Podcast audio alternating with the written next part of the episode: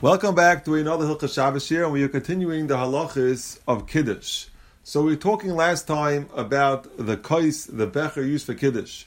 The shaila is, could use a plastic cup or a paper cup for Kiddush? Sometimes someone can land about a simcha, and there's no hard cups, there's only these um, silver cups that are really plastic. Is that kosher for kiddush or not? So it's a big machlekes of poskim. A lot of poskim hold since it's disposable cups, doesn't have a shem kli, and it's not kosher for kiddush. So therefore, we should definitely try to get a hard kais, a not a disposable kais, a glass or a silver kais. But if you're stuck and you have nothing else, so then there's what to be samech on to use a paper cup or a plastic cup. So what to be samech on? B'shas.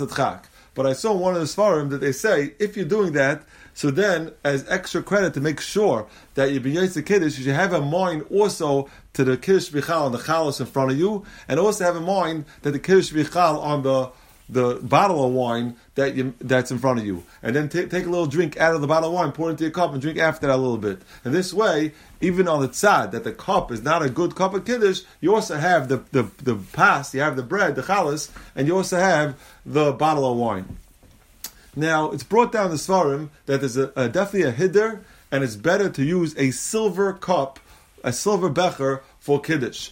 And there's a reason also al pisoi. The Kaf HaChaim says that al pisoi you should take a silver kais. Why? It's when Ramez Aminis Arachmim. Because it says be'etzem the word kais, which is the gematria of 86, is, the same gematria as Elokim. Same gematria, which Elokim means midas adin. So in order to mamtik the din, you should use kesef, which is mamtik the dinim. It sweetens the din. It's midas rachmim and sweetens the din. And you shouldn't use a zav either, because zav also is meramez aminis din. You should not use a gold cup. Dafka use a silver becher. But if you don't have a silver becher, it's definitely better to use a glass becher faster than a paper that's uh, a, let's say a plastic one that's silver. is definitely better to use a glass, a cup that's not disposable. That's definitely better. Now the halacha is that a kos shel bracha, especially the kiddush, needs a hadacha in the inside and the outside. It's called hadacha You have to wash the kais before you make kiddush on it. You make kiddush on and use this kais. And the chatchila should be washed out with water. If you don't have any water, you can wipe it down with a napkin. Now, the Mishnah Berurah says, B'Shem Dali Rabba, that it's good to wash out the kais even though it's not dirty with Shiori Pass.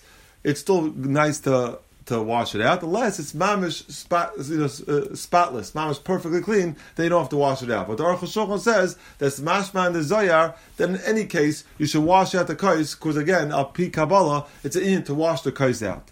Now, what happens if someone else made kiddush before you, and there's a little bit residue of kiddush left in the cup?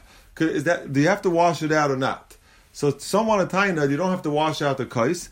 The re, and the raya is from daled kaises. We make daled kaises. We make we make four kaises kiddush, and then the other three kaises, and we don't wash out the cup. So you see that as long as it's just wine from kiddush, that's not called uh, anything that has to be washed out. And they want to bring a raya, doesn't have to be washed out. That's someone a taina. And I mean, next year we'll talk about a kais pogum.